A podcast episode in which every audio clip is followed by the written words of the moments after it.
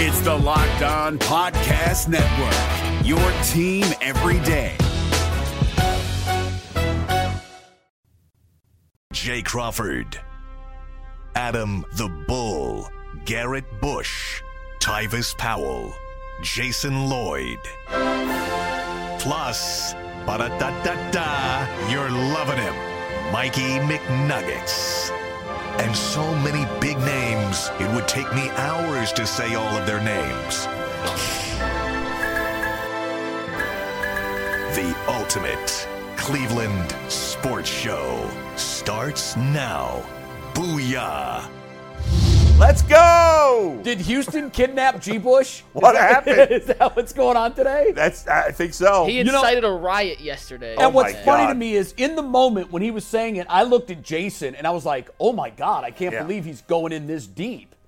yeah. And G. Bush just didn't see anything wrong with his comments at all, and they went viral in Houston on some of the Texans' websites. If you don't know what we're talking about, yesterday he went on a rant how no have it. one on Houston. You, are we going to play it? Yeah, we can play it. Might as well. Uh, once and so G. Bush is coming in. He has to sit down so we can play it on tag board. Give me one one sec. We'll Okay. have it. All right. We can play it in one Uh, the sec. gist but of it yeah. is he just basically said the Texans are a bunch of kids and they have Yeah. no experience and no one on their roster scares them. Yeah. And this is going to be an easy one, you know, pretty much. yeah. So it caught fire. It, It, caught obviously. fire. And G on the call this morning said, "I don't get it. What did I say?" Look, if a Texans fan, or excuse me, a Texans media member, Yeah. went on his show and took a dump all over the Browns, we would We'd be going crazy. We'd be going nuts. Who Yeah. is The this clip. clown? Yeah, So if right. you missed it yesterday, here's what G. Bush said that got uh, it, it caught wildfire on It did. Texans Twitter. Steve, play it. about CJ Stroud. You meaning to tell me, Myles Garrett, you got a 12 year old back there? He just got a library card. Like he, he talking about big time. These guys talk about Alabama versus Auburn and Michigan versus. I mean, y'all grown ass men paying all kind of taxes. Y'all got wives, kids, mortgages, second homes, and you running around here telling me about Will Anderson? Come on, bro. Uh, uh, You, you you should be you should feel disrespected that people is putting up 18 and 19 year old kids against y'all. They don't they still living with their parents on a rookie deal, and these dudes is talking about you. Listen, you got C.J. Stroud. Hey, listen, I welcome C.J. Stroud every single week and twice on Sunday. Like I'm gonna tell you what, you got John. We, we already got did dirty by John Elway back in the day when he was young Elway. I, we, we're not worried about that. Y'all need- yeah, young Elway. Wow. Yo, that's what that people talk about CJ Stroud like he's young Elway. They, I, I, they be like, listen, you don't want to see no smoke with, with CJ Stroud. But guess what? It's an opportunity for y'all to do something. Y'all been crying for it for years. Let's go out here and get it done. We on the road. You playing a nice little team. and this is why I could care less. That was G. Bush yesterday, and now yeah. here he is. So um, I, I was just saying that G was kind of surprised on the morning call. Like I didn't even know why it blew up like that. And I said, if a Texans media member went on their show and dumped all over the Browns, Yeah, that would've Browns been a big fans story. would get their teeth in it. It would make its way to the Browns locker room Probably, for yeah. sure. And we would talk about it and say, "Who is this clown?"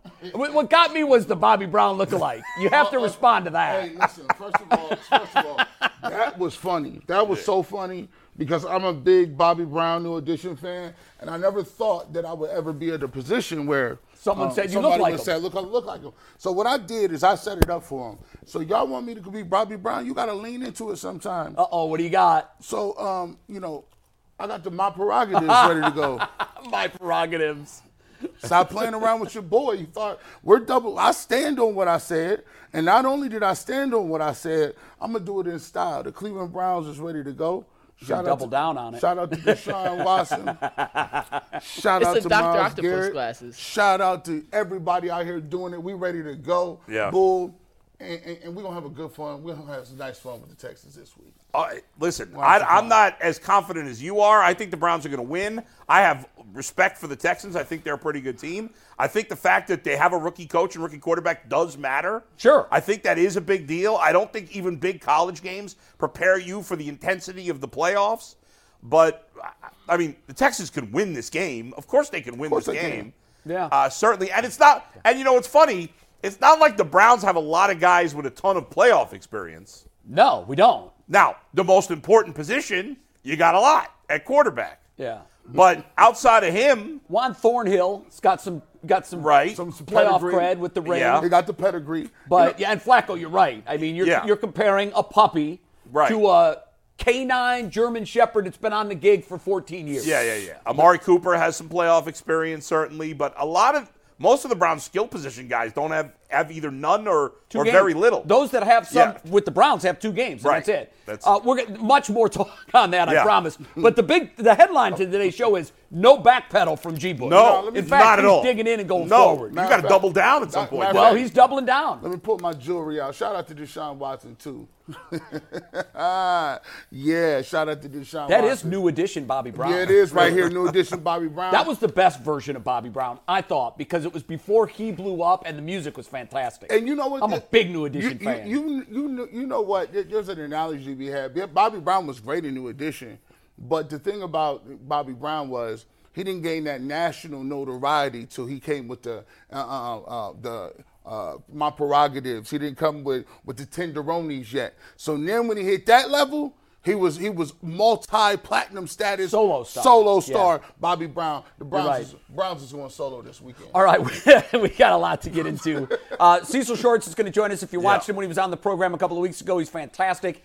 A Cleveland guy, went to Collinwood High School, played for the Texans in 2015. He's going to come and tell us what we're in for. He's a Texans fan. He's an observer. Cecil's going to be good. By the way, Jonathan Wells, who, uh, of course, Ohio State Buckeyes, played for the Texans, worked here in media up until a couple of years ago at he used to, yeah, he used to come on our show. He and I got into some legendary arguments. He's Yeah. he We will had a fun back down. time. He's a longtime friend of mine. Great, great, great um, mouthpiece. He when he gets on a roll, he is as Oh, funny yeah. as G. Bush when he's on a roll. that's the big homie. He currently works for the Texans, um, and so he he's coming back from a trip that I think was Texans based. He was in Doha. I think he does this every year for them. He's coming back, a long flight. Um, What he's is Doha? join us I don't even later know in what that week. is. Uh, I believe it's over in um, uh, uh, uh, uh, the big city that's blowing up. Dubai. Uh, Dubai? I think so. Dubai, Yeah. Oh, yeah. I believe it's really? in that region. Saudi Okay. Arabia, uh, oil money. Yeah, yeah. He's going to be here uh, later in the week, and he's going to. I I know he's going to talk Texan smack because he texted me Texans baby, all caps, exclamations. So that'll be good because right. uh, he, he doesn't back down from a good No, fight. good. Uh, in the meantime, our first hello and good morning of the day to McNuggets. Uh, is your neck okay? Got in a car accident over the Yeah, weekend? if you guys Are missed sure it's not overtime yesterday. yet? You know, if I feel great, never better. Uh, if you missed the ultimate car accident show on overtime yesterday, I would suggest becoming a member to go back and watch that. Gee, you missed it, but we turned overtime into uh, car accident 101 and car accident procedure 101.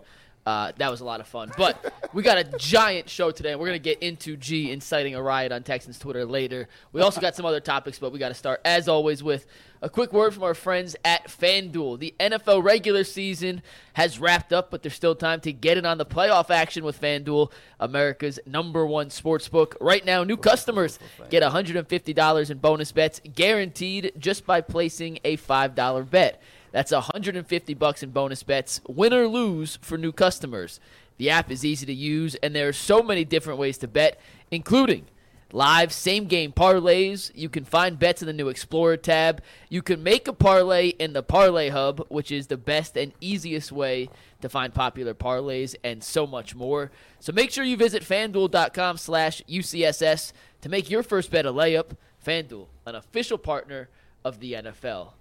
I want to set up this first topic, guys, with this. Bull, you mentioned yesterday Yeah. that someone tweeted out how many teams would trade their starting quarterback for CJ Stroud straight up. And I think we all agreed that the list is five, six teams tops, correct? I mean, I, I get- it could be more than that, possibly. It depends. I mean, if you, you know, we're all prisoner of the moment, right? I mean, there's been other guys who have had good rookie seasons and went backwards in year two and were never quite as good. Yeah. Um, notables, RG3, Yeah. big injury. Uh, Colin Kaepernick had a lot of success early in his career. Um, who else? had, Baker Mayfield. Well, Andrew Carson Luck. Wentz. Hell, Carson, Carson Wentz. Wentz. Baker Carson Mayfield Wentz had a great rookie Baker season. Mayfield's like this. You know, Yeah. every other year he's up, he's down, he's all over the place. But uh, for the most part, the guys that we mentioned, RG3, Colin, and Carson Wentz, they never really they, No. they're washed out of the league pretty much.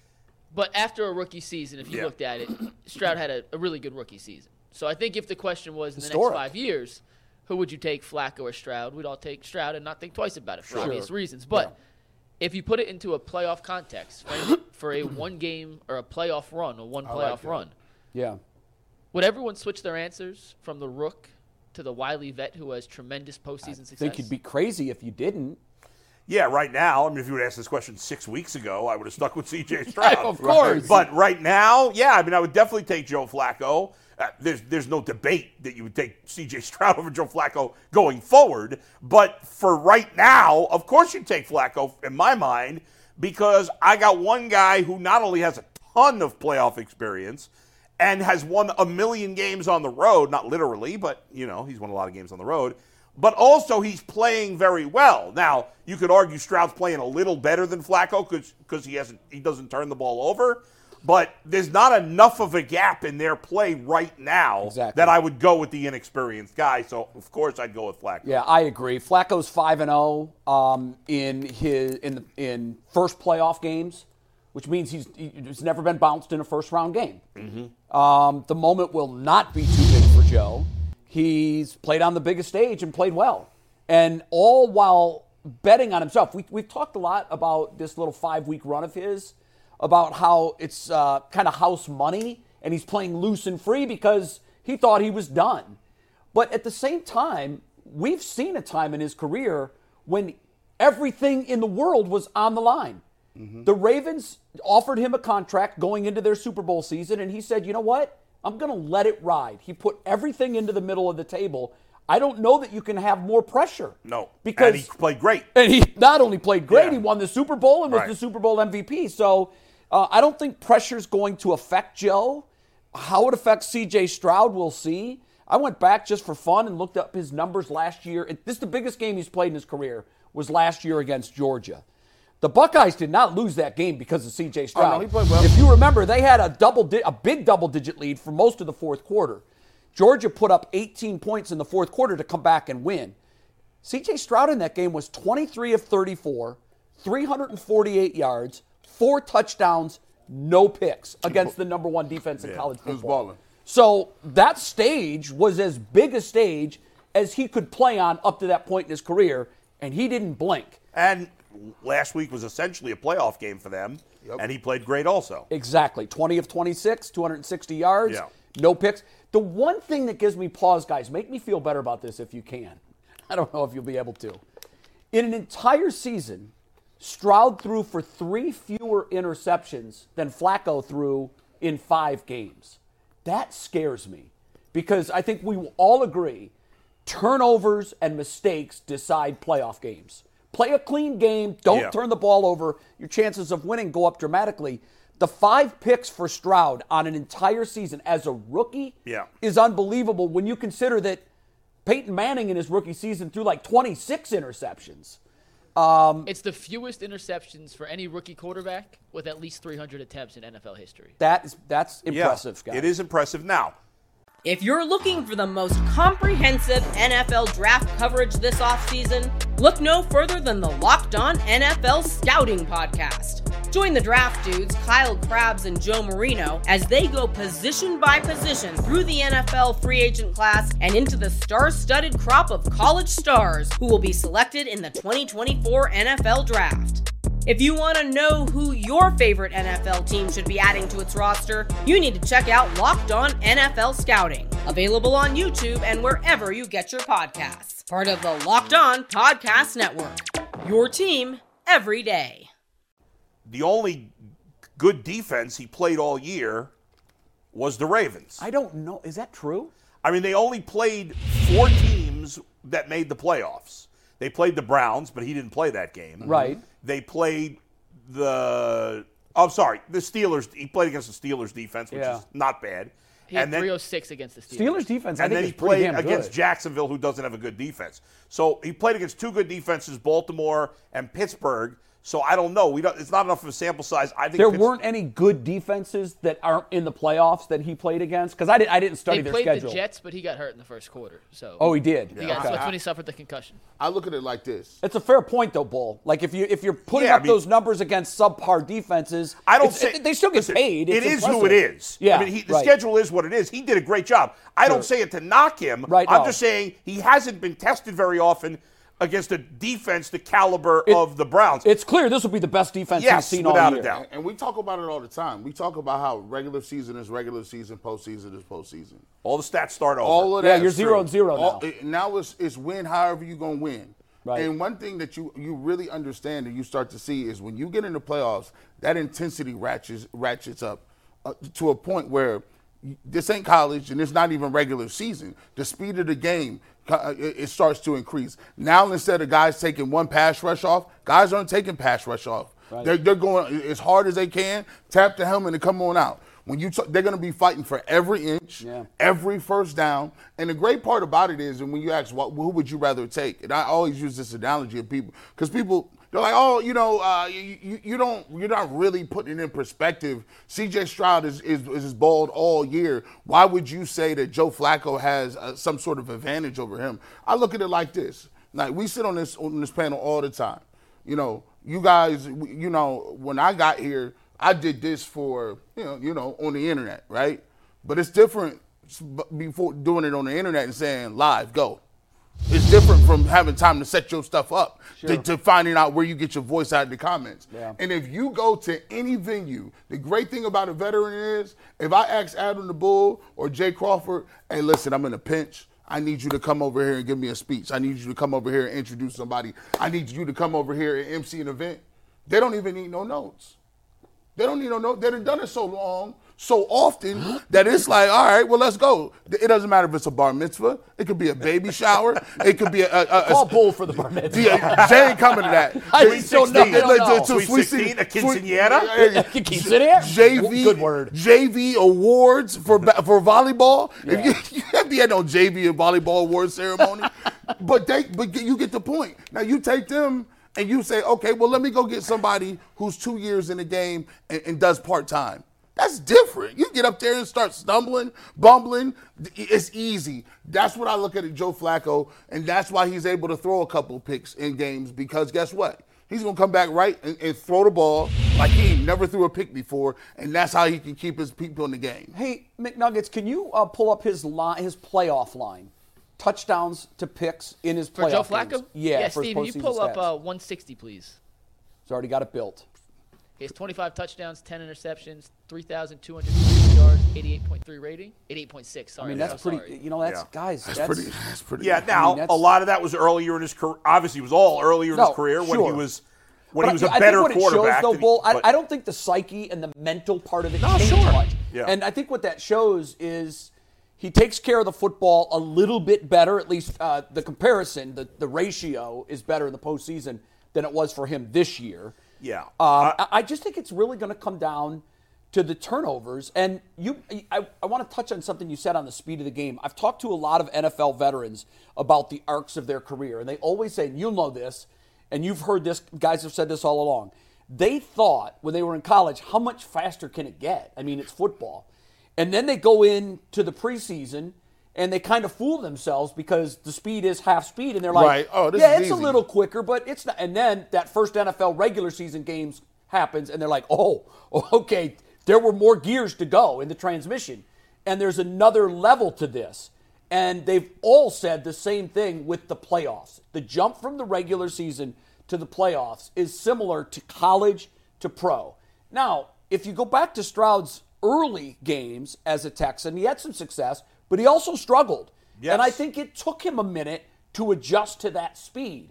I also think it will take him a minute to adjust to the new level of speed in a playoff game. Whether that's one Yeah. game and he can adjust or four games, it's different Which for is- everybody. Or Which one is- drive. right, right, we all know, and he, there's no doubt, we all agree he's a special rookie. He's He not just a rookie. However, there's a reason why rookies playing in their first NFL playoff game have a terrible record. You're right. Some of a lot of it is because they're rookie. Now, part of it is it, they've often picked up a team that wasn't that good, and the Texans. Well, particularly when you're the second overall pick. Right. And the Tex like are, are the Texans that good around CJ Stroud? I mean, they're good. They're better than we thought they were, but they've lost their best receiver. I mean, Nico Collins is a really good player, but Mm-hmm. they're not loaded with with uh, skill position talent. They're not terrible, but they're not loaded with skill And, position and, talent. and you, bull, you think about it like Yeah. this: if we noticed uh, that, wow, Nico Collins is getting targeted every play, wow, against the Colts, you don't think Jim Schwartz understands that? Yeah, exactly. Like I, I, you know, they the Browns have corners that can make your life. If they wanted to get cute about it, they could just say, you know what. Nico Collins is not getting the ball this, this game. We got two on him, and we got two really good ones on him. So let's see if you're patient enough to dunk it to Dalton Schultz. Let's see if you're patient enough to stick with the run game and not force anything. Right. Let's see for four quarters, can you make the right read under pressure and not force nothing? And that's a tough task, Yeah. right? That's a very tough task. I would do that task. if I'm them. I I, mean, think I- what to they will me, do. my focus is on Nico Collins. 100%. I'm not going to get killed by Dalton Schultz. Singletary's a f- perfectly fine running back, but Right. he, he's not a, a special player. So uh, that's the guy I'm most worried about. He's a really good player. Especially when Houston comes out first play from scrimmage and they Yeah, right. draw up a nice play that gets him Yeah, isolation. There's no deep safety Wide over the that top. throw by Stroud was unbelievable. that was- that was I mean, crazy. that's that's how you open a Yeah. game, especially a meaningful game. And I want to make this point: when you're playing on the road, as they were, Yeah. it was it was brilliant. I thought for them to draw that up. If you miss on it, you miss on it. You got to miss deep. You Yeah, can't right. underthrow it. But if you miss on it, fine. But if you hit on it, and they did, and they talked about it on the on the broadcast. The energy was just completely left the building. Yeah, that It's was the that same way place the was on fire to start the against game. Texans. Yeah, with same- Yes. Cooper. Very Same first play. play. One hundred percent. By the I, way, got, I got to bring something up to you guys real quick, Bull. Yeah, and I. I went through, I made the Flacco playoff stats this morning. I didn't remember or realize this, but to your point about quarterbacks getting more comfortable as the season goes on, I think there is, and I'm, I'm sure there's tangible evidence. I don't have it ready to present right now, but quarterbacks in the playoffs also getting more and more comfortable. How many games do you think it took in Joe Flacco's postseason career for him to throw just two touchdowns? Just two. How many games? Oh, I don't think it was the career? Super Bowl year, was it? No, he did before Super Bowl Oh, year. okay. but Yeah, but I bet him it was a number of games into his his playoff sixth career. postseason game. Yeah, it's it's just it's different. You different. ready for his numbers in his first five postseason games? And Yeah. once again, that 2011 playoff run, unbelievable. First playoff game, nine for 23, no touchdowns, no interceptions, 135 yards. Second, and he won. And they won that. They won that game. But they they, also that, won this remember next too, game. just for context, the play calling for him was super, Super limited. conservative. And they had a great defense, great running They game. basically Yeah. said, "Joe, we need one field goal drive, Yeah, and we're going to yeah. win the game." This is not an indictment on how like, he won these No, games. I'm just, I'm right. just putting out there for, for they a little just took no context and how- chances because they didn't need to. And I'm saying this to show that they had the reins on him as a young, young rookie Sure. quarterback until he got better. Second oh. game, they Smartly. also won this game. 11 for 22, 141 yards, one touchdown, no picks. Wow. Won that game. AFC Championship game against Pittsburgh. 13 of 30, 141 yards, no touchdowns, three picks. Wow. Got smoked in that game. Yeah, yeah. Next I- year, next year, wild card round, they won this game four for 10, 40 yards, one interception, no touchdowns. Won Wow. game. Next game against Indianapolis, 20 for 35, 189 yards, no touchdowns, two picks. They lost that game. Jeez. After that, his playoff took two years of playoff. They won three games, so it's not like he did nothing. But numbers: one touchdown, six interceptions in his first five plays. Man, that's terrible. and then he took off. Yeah. Then he takes off. You have two touchdowns, one touchdown. And everybody two, grows two, at a different Yeah. rate. Three, three, three, two, four in his next 11 games. So just, I, I'm not trying to make a point. I'm Mike. just showing that there is growth here that happens. Sure. Mike, let me ask you this: Shoot. How were were all? How many of his playoff losses were to Roethlisberger, Manning, and Brady? Were they all? So he has in his career five playoff losses. We'll count this year Yeah. first. 2009 to Roethlisberger, 2010 to Manning, Yeah. 2011 to Roethlisberger, 2012 to Brady, and 2015 to New England. That was Brady. Yeah, you're right. All So all of you them. go. All of his losses to the And Hall of Fame quarterbacks. It was a that was a really tough time for anybody in the AFC not named Pittsburgh, Yeah. Indianapolis, or Denver. I mean, it was mostly Indy. It was mostly New Manning England. and Brady. It was mostly New- right. But Ben Roethlisberger's a Hall of Famer too. Had Ben played Yeah. in another era, probably has two more Super Bowls. yeah. I, don't, I mean, he's not that level of quarterback, but he's a Hall of Fame quarterback. No, but they their Yeah. their runs were stopped. Yeah. It's the same with Roethlisberger. A Yeah. lot of his playoff losses came to Yep, Tom Brady. that's right. Or I Peyton do- Manning. I was doing some research yesterday. Um, we've been talking about the narrative that Joe Flacco wants another opportunity because he thought he was out of the league. I found this comment that Ray Lewis had when Ray Lewis retired. It was, it was in 20, let's see, 26, yeah, 2016. now, mind you, they played together from 2008 until 2012. They won the Super Bowl. He carried them. And I think he's haunted by the way he's perceived in the league, right? Um, and it talks about it. It says uh, Ray Lewis publicly questioned the passion of Joe Flacco um, when he was asked why the Baltimore Ravens quarterback has been so inconsistent this season. He says, uh, and this is Ray Lewis talking about Joe Flacco. He says, "Gifted, sure, absolutely. Passionate about what he do, what he do in the game. I've never seen that." Lewis told Fox Sports uh, one on Thursday. I don't know uh, what that looks like, and, and he's talking about in terms of whether or not Joe Flacco is passionate about what he does. Um, and, and, you know, Lewis uh, said that Flacco isolates himself on the bench after a big play. We've seen it here. And he said he believes um, believes more emotional players like Steve Smith need to coax Flacco into showing more emotion. Which Now- he has shown a lot of emotion with the Browns. You know what? I, let's just talk about that comment. I love Yeah. Ray, but uh, honestly, I think that's an unfair shot at Joe Flacco, and here's why. When our quarterbacks are overly emotional, the quick critique is, "Oh no, no, no, no, no! I need him being on an even keel." Too high, too. And too when they're high. on an even keel, we say, "Hey, show like you care." Well, we do that with coaches too. We do it with coaches as well. Yep. We do it Let- with players in general, but spe- specifically, I think with quarterbacks. Yeah. And I just think that's an unfair character assassin- assassination on Joe Flacco. Look, also- no one was as passionate as Ray, right. But also, Jay, like he came into a team with all these great defensive players, and they and he was never going to be the leader team. of that team. Never. Uh, he might have been. Who knows? Maybe he was a little intimidated when he first got there. He felt like he couldn't lead. Who knows? I mean, he's a different player now. We saw, you know, you see him all fired up on the sidelines. Now, now, He seems very different. now is di- because He faced the end. he, he when you look at your legacy, and that's a big thing about when people write stuff, like you know this, they, you know, like uh, you know they talk about uh, the pen of a scholar is more than, than way more than the blood of a martyr. Like when you write the narrative, that's that cements you. When four or five people, That's legacy on- bound. That's done. Yeah. So not very many people get the opportunity to come back and rewrite their legacy. He's writing a postscript. Yeah, he's like, hold on, these are contemporaneous notes. Hold on, I, I wrote this. I got a chance to show not only and here to and if you ask Joe Flacco, if you pull him aside and you ask him because I didn't even know this. Me and my dad do this little game where you know we, we say what what player is this? How many yards they got? So we were going down a list of most all time yards, and I was asking him blind, can you give me the top Yeah. twenty? How many can you do? And Joe Flacco's in the top twenty in a lot of those records. And if you pull him aside and say, "Do you feel like you're a Hall of Famer?" He probably still a man say, "Yeah, I'm, I'm, I'm a Hall but of Famer." he's not. No, he's not now. He's not now. However, Yeah. however, Yeah, no, there's a big however. there, there. the, the however is I got a shot. And when you get in the playoffs and you feel like you got a second life, he's saying, mm-hmm. okay, well, let me see what y'all think will be now. Yeah. If I take this team with this city and this roster with all, now you got to revisit a few things, right? Well, his Or- only chance to get in the Hall of Fame, and it's a slim chance, is if they win the Super Bowl. Otherwise, correct. he's got I- zero I- chance. See, I don't. Yeah, I agree with that. I agree. But but here's I don't the even know for sure he's I- in I, with the told Super a, I Bowl. told a friend yesterday. We're talking about the Browns upstairs and what this means to the the Browns and the Joe Flacco's legacy. Yeah. He's playing for redemption. Mm-hmm. Remember, he called the Jets, and the Jets were like, "No, we're good," We're straight. and they weren't. And he's proved it, and he proved it against them by dropping 296 in Yeah. the first half against them. Uh, he's playing for a Super Bowl ring. Yep.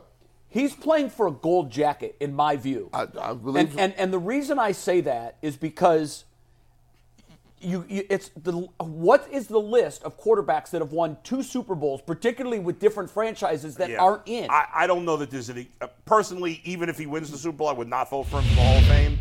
I don't. thi- I, I don't think you should go to the Hall of Fame just because you won two Super Bowls. Because he hasn't been. a- Let's be honest. He hasn't been a Hall of Fame Oh, player. well, well, no, career. am- am but I there are other guys Yeah. that haven't either that are there because But- they want. To, and what if he's the MVP of the Super Bowl? Then it's. I think it's. I think it's. yeah, but we have. he's I don't think we have any modern examples of a player like Joe Flacco in the Hall of Fame. We probably don't. But what he's doing now, Yeah. coming back, I think that the, the reason he's the sexiest story in the NFL, and he is, by the way, look around. When Yeah. you look, when you're on the internet and you're reading NFL playoff articles, there are a lot of guys using pen and paper to talk about Yes. this Joe Flacco story. With each win, like after this week, six stories are going to fall by the wayside. Yeah. Those teams are done. Right, right, So right. now you're climbing up the mountain. You become the bigger story. With each win, this story becomes more and more unbelievable, more and more. You know, America loves a comeback. We love a comeback. He about to turn into Seabiscuit in a second. Like, By the way, we always we always use the term "America loves a comeback." Do we think Finland doesn't like comebacks? I don't know. I've never lived in Finland. Does Finland. Denmark not like I- a comeback? you know, that's a good question because I've never. I've never heard lived there. Morocco appreciates a comeback like nobody. and- but here's, but I will say this: if he if he drags They're all about the comeback. if he drags and elevates, see, LeBron understood this when he won in Cleveland and was the first to get that title. That was worth three rings.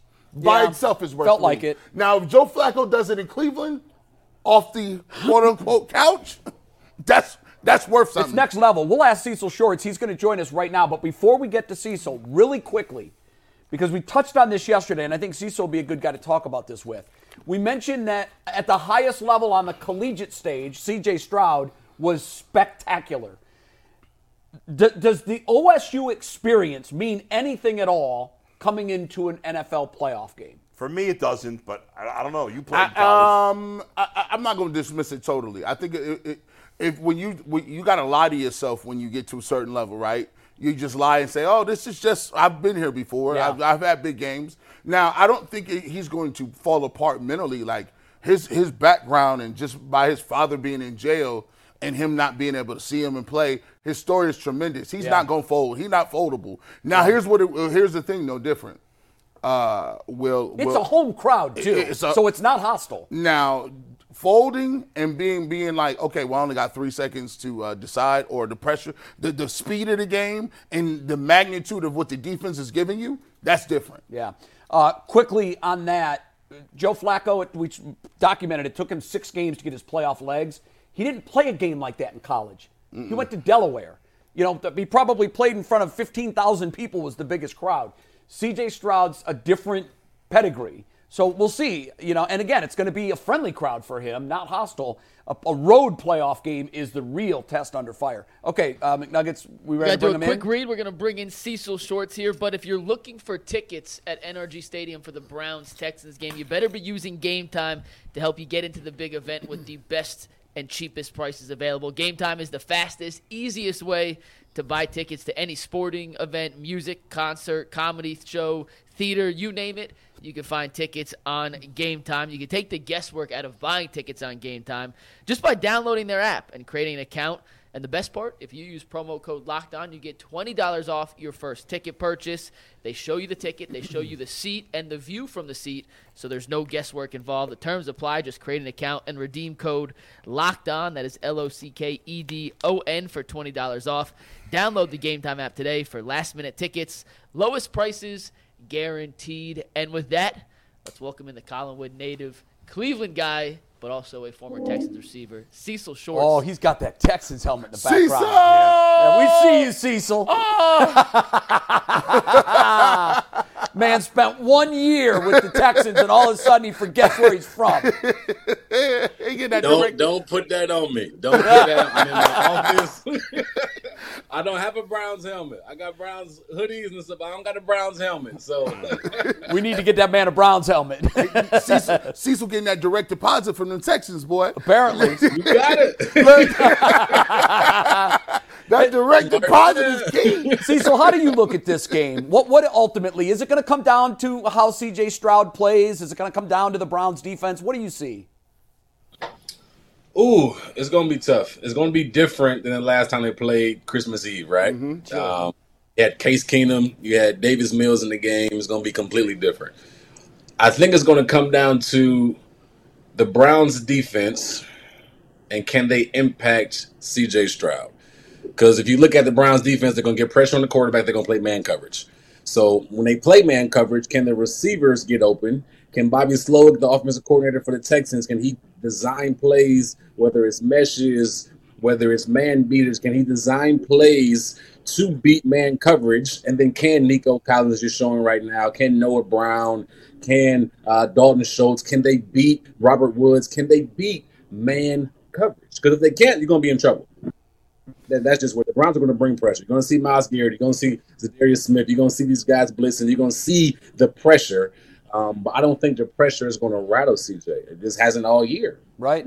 So for me, it's going to come down to can the Browns defense make can they rattle him or can they force him to get rid of the ball and miss throws? And then when it comes to the honestly, Amari Cooper had a career day like a Madden type day the last time the last time they played the Texans. Can they stop these? Can they can they can the Texans eliminate the explosive plays and stay in the game? Because if you stay in the game, CJ's gonna give you a shot. But if not, you're gonna be in trouble. Cecil, you mentioned um, Nico. Well, you, I don't know if you mentioned Nico Collins, but I'm going to mention Nico Collins because you talked about the Texans' ability to get open. He's obviously their best player in the passing game, uh, you know, since Tank Dell got hurt. Uh, and and what would you do if you were the Browns defensively? Would you would you put you know Denzel Ward on him and say just hey this is your job or what what would you do? What do you think the best idea is for the Browns defensively on stopping Nico Collins? I look at it two ways. I might look at it from a Bill Belichick standpoint, like you know what, I'll put my second best corner. Maybe maybe I put Newsome on Nico and have some safety help over Nico, and then I put Denzel on whoever you think the number two receiver is, and completely lock him out the game. Now, guess what? How are you gonna get open? Now, how are you going to prove Woods can be the guy? Prove to me Dalton Schultz can be the guy. Prove to me um, you can run the football against this defense, right? So that might be a mindset, or it just might be like, hey, Denzel, go follow him and, and, and take him out the game because Nico is playing at a high level right now. He's a, he's confident. One thing that uh, or any player, but once you're if you're a player that's really really confident and you're high streak going and you're playing well, it doesn't matter who lines up against you. You feel like you can win that one on one battle. Um, so you got to kind of take him out the, out the game. I'm, in my opinion, you got to like, all right, beat me with Noah Brown right? Beat beat me with uh, older Robert Woods. Beat me with with Devin Singletary. I want to see those guys beat me, not not Nico Collins. Well, let, us go ahead and, and, stay with that theme. Um, how would you how would you attack the Browns defense if you C.J. Stroud? Um, I, I, thought they were aggressive coming out the gates against the Colts. I like the beautiful throw he made, um, and it just seems like he's he's a guy that doesn't get sh- shaken a lot. How would you go about um, you know, making CJ Stroud comfortable in this game? Getting the ball out quickly. I think you got to get the screen game going. Be creative with motions, and then with the motion, create screens to your different backs, um, to your different receivers. And then I'm not going to be afraid. To me, as an offensive minded guy, everybody has an identity, right? So, what is your identity? Every week you're preparing for a different defense, what they bring to the table, but you still got to do what you do well. So I don't think you stop the aggressive play. Just maybe it's more calculated. Maybe you try to mix and match in motion and different formations to get different guys open, but you still got to be aggressive. You still got to have the screens, get the quick game going. Um, if you get him in rhythm, it's going to be an interesting game to see. It's going to be a really interesting game to see because one thing I know, Joe Flacco, and I, I love him six and zero oh when it comes to wild card and the wild card round and, and first round play, uh, first round playoffs. If I'm not mistaken, he's going to turn the ball over though. That, that's yeah. just what he's been doing this year. So if he turns the ball over and CJ can take advantage of that, it's going to be an interesting game. Cecil, if you would, we talked about this earlier on the program. Um, I'm not sure if you played in playoff games. I think you did. One. Uh, okay. What was the difference? Sort of compare it to the difference between you know high school to college, big jump. College to the NFL regular season, big jump.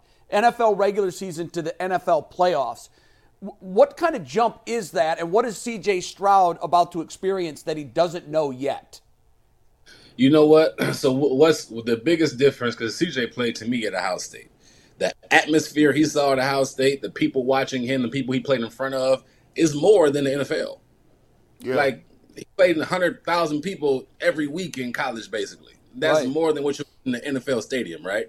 Um, when he played in the college football playoffs, the millions of people that watch it is going to be the same amount, you know, the same comparable, the same amount in playoffs. The difference between obviously high school and college, and college and preseason NFL, and then there's a difference between preseason and regular season, right. and then regular season and playoffs. The speed of the game, the intentionality of the game, the heightened stakes of the game. Right? He's he's he's experienced heightened stakes when he played Georgia and you played Michigan and stuff like that, but the speed of the game is a different level in the playoffs. I've never seen everybody moving faster. And I'm not sure if it's just because of the situation of you win or go home, right? It's, it's heightened stakes. Really, guys are coming out there to play, but it's it's different in the playoffs, completely different. So he'll be at home. It'll be a calm atmosphere on offense. Um, it won't be too much going on as if he was going to Cleveland or Kansas City or Buffalo. But the game is going to be that's one thing Cleveland has an advantage of. They've been there, they've done that. They have veterans that played in the playoffs. They understand the big stakes. They understand the speed, and it's going to be different for CJ. Uh, I think, especially early on. You know, I'm curious, Cecil. Uh, I don't think we actually. I don't think we've talked about this yet this week, but uh, Mike, Mikey McNuggets, our producer, and I were talking over the weekend, and, and he asked me if I thought if Jim Schwartz was going to interview for a job. Ooh. You know, there was reports of Jim Schwartz being a you know going out for a head coaching job. Now, as far as I know, Jim Schwartz is not interviewing right now. And but we talked about whether that could be at least somewhat of a distraction for the team, and I I thought it might be at least a small degree. Well, your guy, offensive coordinator Bobby Slowik, is not only been requested by one team, he's been requested by two teams already. Now I don't know when they're going to talk to him, but he's 36 he was basically a qual he was basically a gopher four years ago as a quality control coach.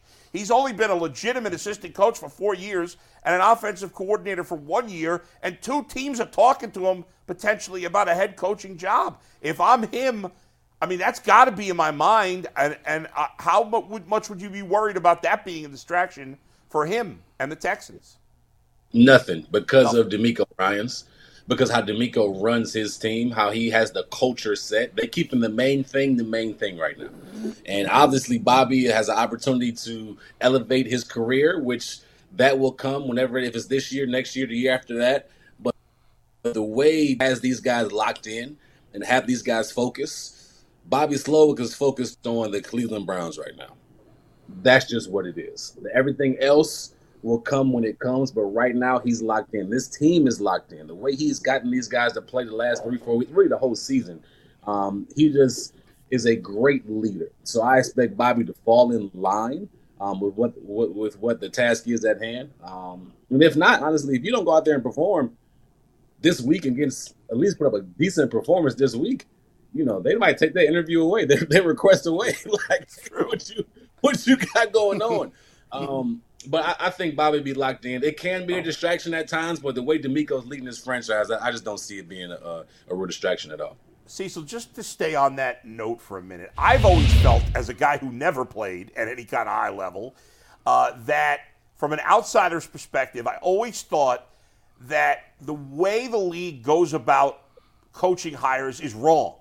That it shouldn't be about, well, this guy did a good job with an offense or a defense last year. It should be, to me, all about how is this guy as a leader of men?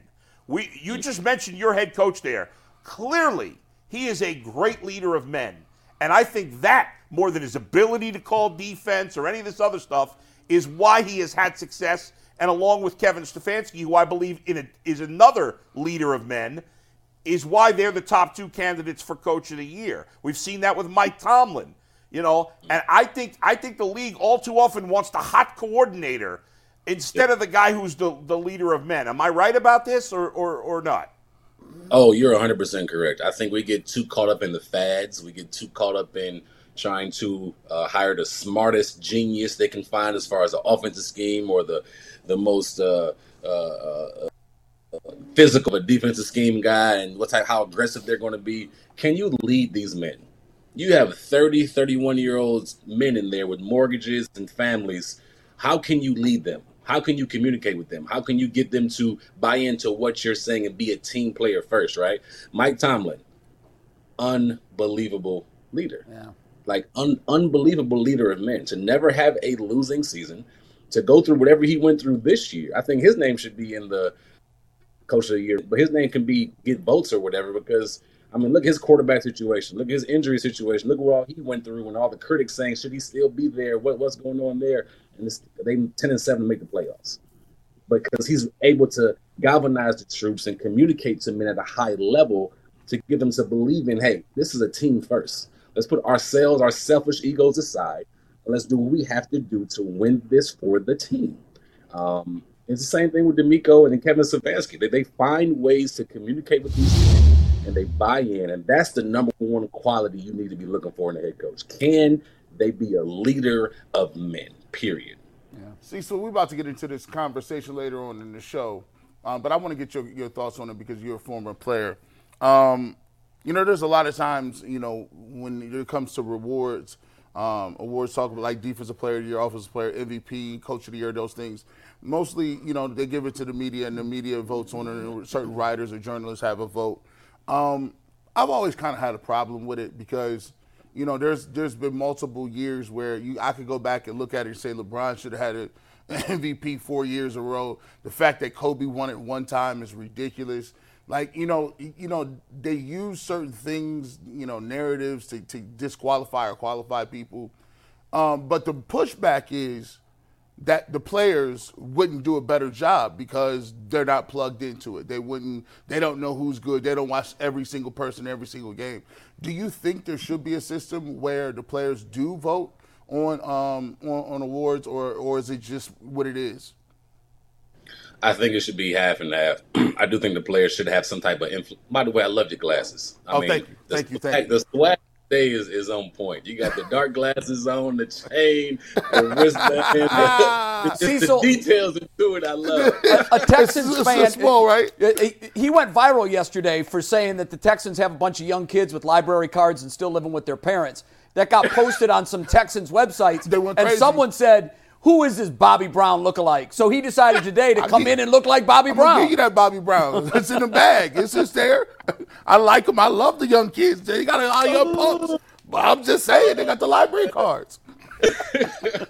um, to answer your question, though, I do think the players should have a type of votes because they can see things that the media can't. It's like the media may see things that the players can't.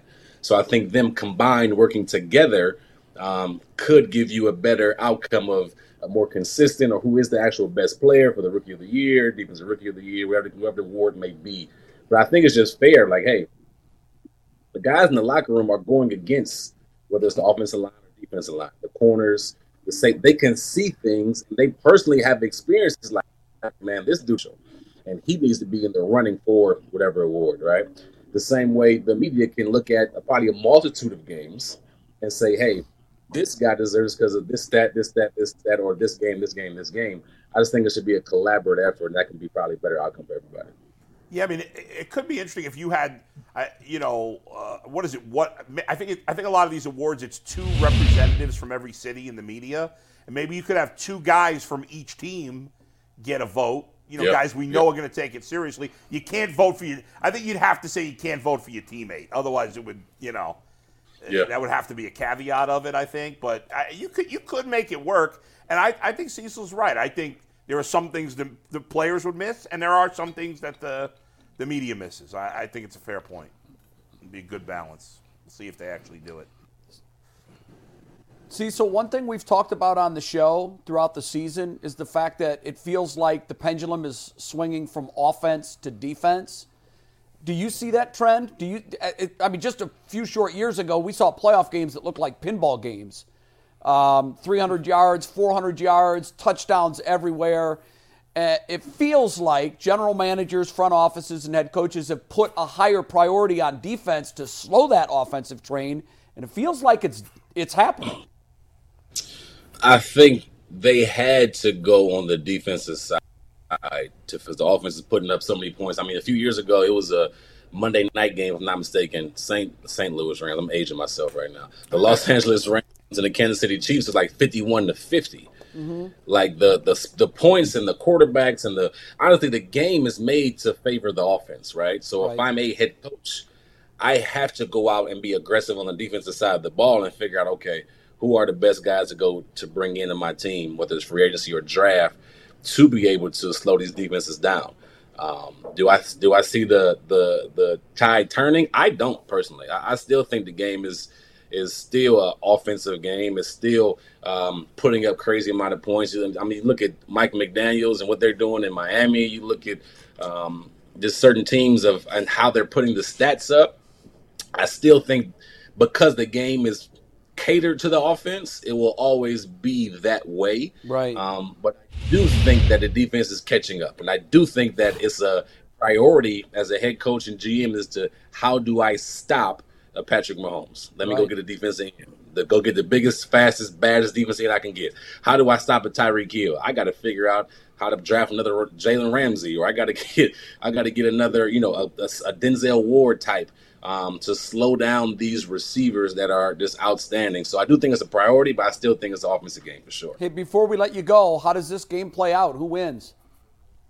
If you're looking for the most comprehensive NFL draft coverage this offseason, look no further than the Locked On NFL Scouting Podcast. Join the draft dudes, Kyle Crabbs and Joe Marino, as they go position by position through the NFL free agent class and into the star studded crop of college stars who will be selected in the 2024 NFL Draft. If you want to know who your favorite NFL team should be adding to its roster, you need to check out Locked On NFL Scouting, available on YouTube and wherever you get your podcasts. Part of the Locked On Podcast Network. Your team every day. There you go. Look,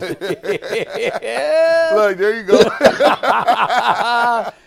I think I think uh, just being honest, I don't know who's going to win. Um, I think it could it could go either way. Um, I think the favorite would be Cleveland. If you look at Cleveland, they have the the veteran leadership. They have Flacco, who's been there, who's done that. Um, they have just veterans that have been in the playoffs before and understand the the the how serious it is and their and what their goal is and in mind. But at the same time, you look at CJ and what he's able to do. Um, I think I think it's going to be a good game. No And fence maybe I'm copping No- out right Cecil, now. Maybe I'm copping out right now. That's I'm- a fence ride. We don't do that here. We're not letting you go until you tell us who wins the game. Look, there you go. Oh, y'all put me on the spot. Yeah, we want to. We want to pick. Give them that smoke, dog. Come on the Hey, record. oh, uh, all right, here we go. Here we go. 27-24 Texans. There it is. All right. Hey, we is. got it. There you All go. right. Thanks, Cecil. Cecil, you're the best, man. Thanks. We'll talk soon. The direct deposit always wins. By the way, I wanted I wanted to look up the points per game because I wanted to see how it ended compared to last year. Yeah, how year did it end? Uh, it was down, but not much. it, it was down a couple of points most of the year. you know so last so last year the average points per game for one team Yeah. was 21.9 Yeah. That's. I remember looking at that too. this year it ended up finishing 21.8 wow. That's barely down. now it's down a, a decent amount from the two years before that now the covid year was the highest ever Yeah, which- the COVID year's tough to. yeah yeah You know. but 2021 it was 23 points do you know why it was the highest ever in the COVID year? because the defense There was no there noise. was no crowd noise There was no noise to the keep the offense yeah. out. So when when you're not sure about the impact of a home crowd, look at the points that were scored in the COVID season with no fans in the stands, and it was clear the offenses. I remember watching the games, and a lot of those networks have good parabolic mics. Yeah. CBS has the best on-field parabolic It mics. would sound like- Fox's game is coming up there, but you could literally hear Hear. conversations between coaches and players picked up on the side mic. And it, what it showed me was when the offenses can operate in a vacuum and and they can communicate and sound isn't an issue, they can score a lot of points. you you know what's so crazy is is I look at the things like like Jim Schwartz, right? And I've I've always thought about it. it. You know, people talk about okay, you have a franchise quarterback, right? And if you got a franchise quarterback, you're you're in there, you're good, ready to go. But I I think that if you get two rushers that are dominant, it's almost as good as a franchise quarterback. Say for instance, I, I agree with that. if you had Myles Garrett, right, and that's why people have been going so hard at finding another dude. If you had Myles Garrett, think about what happens if you were to hit on Michael Parsons. right. You're dead. You can't like there's right. like and so for me, I, I look at the way you go about building a team. If I was the Cleveland Browns, we say we need another receiver. I mean, the Browns might say, look, we're, we're closer to being all-time greats on defense than we are Yeah. being an elite Well, look what the team. Eagles did. And I've talked to general managers asking them that question How do you prioritize your team? And it, most of them will tell you flat simply it's what's the most important position? Quarterback. Okay, you must have a quarterback. Other than that, if the quarterback is the most important position, you better have someone that can chase down and catch a quarterback. Yeah, yeah. And that's how the great teams But- are built now. ultimately, I don't buy that. We'll, we'll see how it goes next year. I mean, obviously, overall, the offensive numbers in terms of points were not down a significant amount. No, one tenth of one point. Yeah, and offensively, it But might. w- it, give it, compare it to five years ago because I think the height of the offense. I mean, this is just so yeah, from from let's see, from twenty. like 18, 19 was when the Mahomes and the Bills and they were just if you- going bananas. If you points. take out, we'll take out the COVID year because right, it just what kind was the points per game in eighteen and nineteen? All right, I'll give you that. Here we go. So I'm going to start with 2016. Okay, In 2016, 20, eh, 2016 it was 22.8. okay, Then 21.7 went down. 23.3, 22.8. Then we skipped the COVID year. Then 21 was 23. Last year 21.9. This year 21.8. okay. So, two points over the last two years It doesn't sound like much. yeah, 20, but it's not the. it's also bull. it's, It's, down. also It's down one and a half. Po- this year is one and a half point per game less than the highest it's been since 2016. which is nearly two, 10%. So when you look at it in terms of percentages, Yeah. if you said scoring was down, Yeah. it's about 8%. Yeah. Scoring is down 8%. That's a significant amount. Now we'd have to dive a little deeper to see Well, I'm wondering about defensive points scored. Right, because Because this year it seemed like there were a lot of defensive touchdowns. Yeah. I, it felt to me like more than a normal year. And I don't know if that's true or not. So, in terms of defensive touchdowns, this year there was 0.11 defensive touchdowns per game. Wow, that- 0.11. okay. Last year it was 0.12, so it's actually slightly down. About the same. Okay. Yeah. You know, one one thousandth of a percentage down. You Yeah. know, kick returns and punt returns exactly They're the same negligible now. They, they almost don't happen. Oh two. yeah, both I mean, tho- those are such long shot So plays now. it's not a significant change. It's it, I will even admit it seems like I would have guessed scoring would have been more down than it was. Yeah, I would have Um, too. And at one point this it year it picked was up later in the it year. did pick up later in the year. Yeah. At one point it was wasn't a full point, but it was it was like eight tenths of a point. Yes. Now here's But- the thing: when you, the, the one thing about when you win as a defensive team, I think these days, Yeah. it's harder to stay good because when you're an, when you win because your quarterback's great, that's a more consistent thing. If Although guy- for, for Kansas City this year, that was I, weird. yeah, I hear you, but it's still would it surprise you if he played great in the No, playoffs and not at all. wouldn't, right? one bit. But with def- look at Philadelphia. You mentioned Philadelphia. Yeah. They won because of defense last year. Yeah. the defense has been terrible. This and what year. did they do? They went out and drafted. Everybody said, "Oh, this is going to be this isn't fair." Right. They just went and got an I- all-world pass rusher, Right.